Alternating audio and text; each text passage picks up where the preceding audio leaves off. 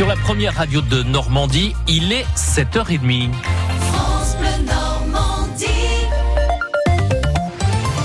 Votre journal avec euh, Philippe Thomas.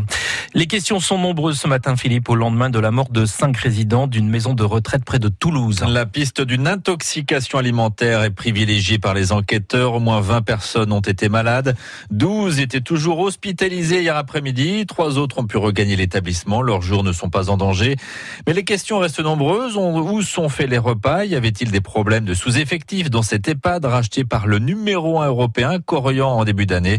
Des questions également sur les contrôles que subissent les quelques 10 500 EHPAD de France. En théorie, ils sont contrôlés de près, Guillaume Gaven. Pour ouvrir un EHPAD, il faut l'autorisation préalable du président du conseil départemental et du directeur de l'agence régionale de santé, autorisation valable 15 ans. Ensuite, l'EHPAD doit conclure une convention tripartite avec l'État et le conseil départemental, convention valable 5 ans qui fixe des objectifs sur la prise en charge des résidents et les moyens financiers de l'établissement. Les contrôles, eux, sont l'apanage de l'ARS pour tout ce qui touche aux soins et à l'hygiène. Pour la vie quotidienne, ce sont les services du conseil départemental. Ces contrôles peuvent être inopinés, mais dans la majorité des cas, les EHPAD sont prévenus par courrier. En tout cas, chaque inspection donne lieu à la rédaction d'un rapport qui est remis au préfet et ou au président du département, à charge pour l'un ou l'autre d'ordonner des améliorations si nécessaire. En cas de grave manquement, l'EHPAD peut être fermé provisoirement ou définitivement, ce qui reste exceptionnel. Et la ministre de la Santé, Agnès Buzyn, est attendue aujourd'hui sur place. Les autopsies des victimes doivent également avoir lieu dans la journée. Un homme de 29 ans a été gravement blessé hier à Formigny-la-Bataille, près de Bayeux. Le conducteur roulait en direction de Saint-Laurent-sur-Mer. Il aurait perdu le contrôle du véhicule. Il est sorti de la route et a percuté un arbre. Il a dû être désincarcéré par les pompiers. 400 radars nouvelle génération plus puissants et plus solides vont être installés dès cette année en France, alors que trois quarts d'entre eux ont été dégradés lors du mouvement des Gilets jaunes. Ces nouveaux radars tourelles, situés à plusieurs mètres de haut, seront à terme capables de mesurer la vitesse, de flasher plusieurs voitures en simultané, mais aussi de repérer les conducteurs sans ceinture de sécurité ou utilisant leur téléphone en conduisant.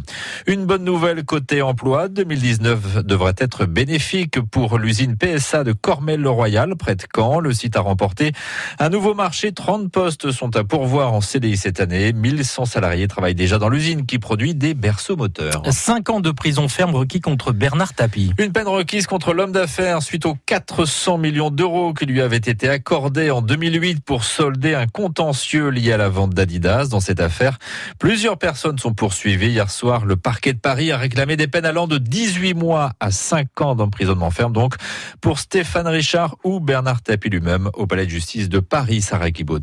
Au terme d'un réquisitoire fleuve, l'un des deux représentants du procureur choisit de revenir à une image simple. Vous avez des fonds publics dans un coffre-fort. Bernard Tapie va faire ouvrir le coffre grâce à la négligence de la ministre Christine Lagarde et à la complicité d'agents publics comme Stéphane Richard qui ont la combinaison. Bernard Tapie n'a qu'un objectif, gagner à tout prix selon le parquet. Avec son éminence grise, l'avocat Maurice Lantourne, c'est une association qui met en échec la justice depuis 25 ans. C'était un pari, pas gagné d'avance, mais ils avaient la chance de faire un arbitrage avec un arbitre à la main, poursuit le procureur. Il requiert les peines les plus lourdes à l'encontre de Bernard Tapie, 5 ans de prison et la confiscation de ses biens. De l'arbitre Pierre Estoupe, 3 ans ferme pour celui qui avait oublié de très très longue date son serment de magistrat. Réquisitoire plutôt sévère aussi à l'encontre de Stéphane Richard, accusé d'avoir trompé sa ministre. 18 mois ferme, 100 000 euros d'amende et l'interdiction d'exercer toute fonction publique pendant 5 ans. Si le tribunal suit ses réquisitions, son poste à la tête d'Orange est compromis. Sarah Guibaudot, le jugement sera connu dans plusieurs semaines. Un changement de recteur en pleine fusion des académies normandes. Denis Roland est remplacé par Christine Gavini-Chevet en poste à Limoges jusqu'à présent. Âgée de 53 ans, elle a été conseillère d'Alain Juppé quand il était le patron de l'UMP en 2002. Elle a ensuite travaillé avec Jean-Pierre Raffarin quand il était Premier ministre. Et puis notre invité à 8h15 est l'inspecteur d'académie Mathias Bouvier qui confirme la suppression de 41 classes à la rentrée prochaine dans le Calvados. Il nous dira pourquoi. On croyait la bataille de la future AOP, appellation d'origine contrôlée du camembert, qui entrera en vigueur en 2021 à peser. Nouvel épisode pourtant aujourd'hui au Sénat, où les industriels et des élus organisent une opération de communication pour défendre cette future AOP, s'appliquant à la fois au camembert au lait cru et à celui au lait pasteurisé. Crime de lèse majesté ou pas, explication à 8 8h. Encore un coup de chaud à venir pour notre pouvoir d'achat. Les prix de l'électricité vont bel et bien augmenter près de 6% le 1er juin prochain. Caen fait partie des villes préférées des seniors? Oui, la ville vient d'être désignée troisième par une enquête du Figaro en France avec un nombre important de cinémas, de restaurants et de clubs seniors. Elle se classe tout juste derrière Agde et Arles, à égalité avec Nice, avec un peu moins de soleil. Hum. Pourquoi la ville plaît autant? C'est ce que nous vous avons demandé.